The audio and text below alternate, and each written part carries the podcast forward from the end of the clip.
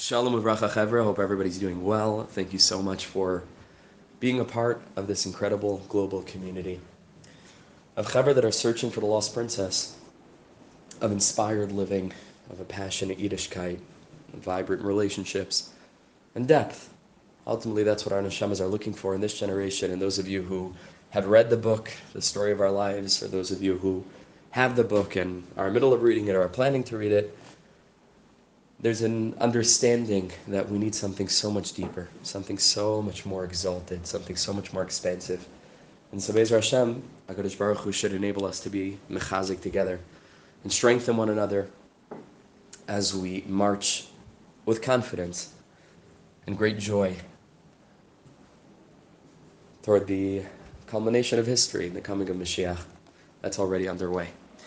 So Bezer Hashem, in these messages, we're going to attempt to delve a little bit deeper into the actual Sefer by opening up some of the footnotes and delving into some of the sources that are recorded there. Bezer Hashem, I'll try to post uh, twice, three times a week as we go through the Sefer, starting from chapter one. We're not necessarily going to get into every single source, but the relevant sources that are going to enable us to delve a little bit more deeply into the ideas um, are going to be the sources that we focus on. So let's jump right in to page 23 in chapter 1.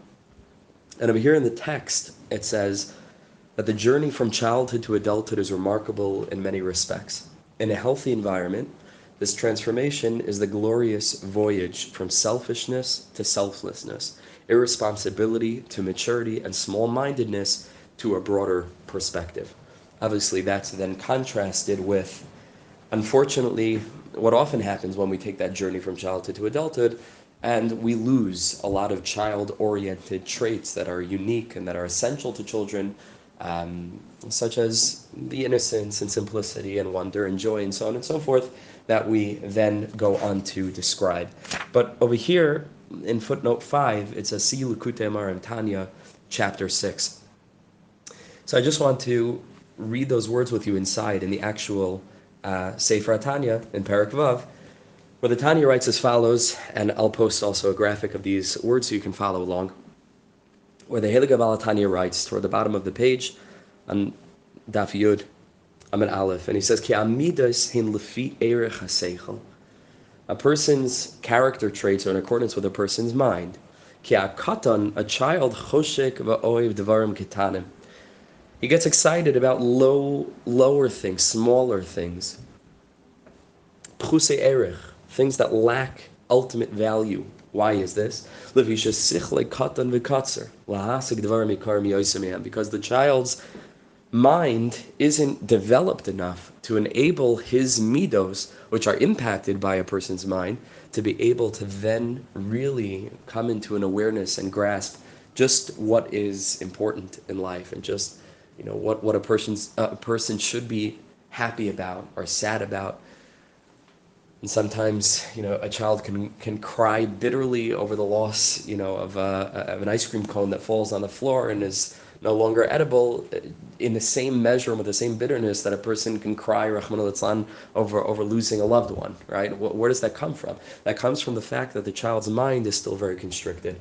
And so that's what we're referring to here when we when we write that in a healthy environment, the transformation from childhood to adulthood is marked, like we read over here, by the uh, by, by the glorious voyage from small-mindedness to a broader perspective, and that's something that Chazi Hashem we all appreciate as adults is having a little bit of a broader perspective on things, and therefore, the more that we broaden our minds and the more that we develop our consciousness, the more then that we're going to be able to withhold from becoming upset over smaller things, certainly from becoming joyous or attracted, you know, to things that are that are lowly. But Be'ezer Hashem, we should develop a broad-minded consciousness, especially as we move into Yom Kippur now, to be able to truly appreciate those things that are worthy of our joy, those things that are worthy of our sorrow. And Be'ezer Hashem, Tichla, Shana Be'ez Hashem, the new year should be filled with bracha, should be filled with blessings, should be filled with good news of the highest, highest order. Um, and we should have the consciousness that's developed enough to be able to appreciate all the wonderful blessings that are about to come upon the Jewish nation, Be'ez Hashem. So I'm wishing you all a Gemar Chasim good Geben. Please spread the word if you have any friends who, uh, who, who have the book, you know, are, are into the book, are reading the book, B'chaz Hashem, we're sold out. Excuse me, of the first printing of the Sefer. We should have hardcover copies again in stores around December time. There's a bit of a, of a, um, a backlog with the printers and a shortage of, of ink and paper here in Eretz Yisrael. The softcover edition is still available. Again, like I wrote yesterday on the chat, if it would be possible for you to visit Amazon.com on that link and leave something in the in the way of a review, no matter how long or short, it's very very much appreciated, and it makes a big uh, big difference to people who visit the page and see oh real human beings read this and enjoyed it uh, and devoted time to it and, and, and gained from it. So it could really impact their decision. Okay, so thank you once more for being a part of this and looking very, very much forward to taking this journey along with you, whether it's your first time through the Sefer or, uh, or you've already read the Sefer and it's Chazara.